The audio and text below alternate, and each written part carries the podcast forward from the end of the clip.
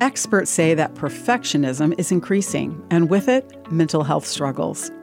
I'm Bonnie Sala with Reset.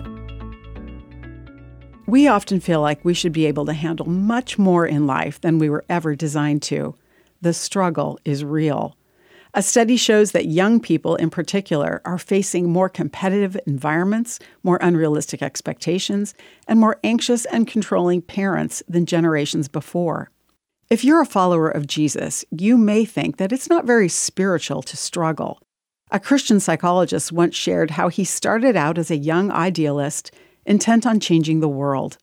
He slowly realized he'd been expecting perfection from himself and trying to help others be perfect, accomplishing nothing except setting everyone up for disappointment.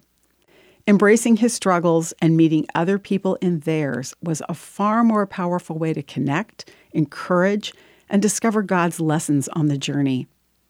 God tells us in Scripture that problems and trials give us the chance for Him to develop endurance in us.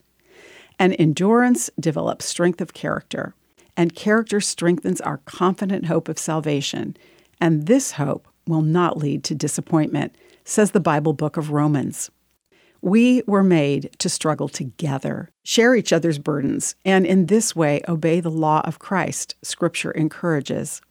But we can't share each other's burdens if we don't know about them, and we probably won't share them if we're all pretending that we don't struggle. God longs to meet us together, not at the end of our struggles, but right in the midst of them. I'm Bonnie Sala with Reset.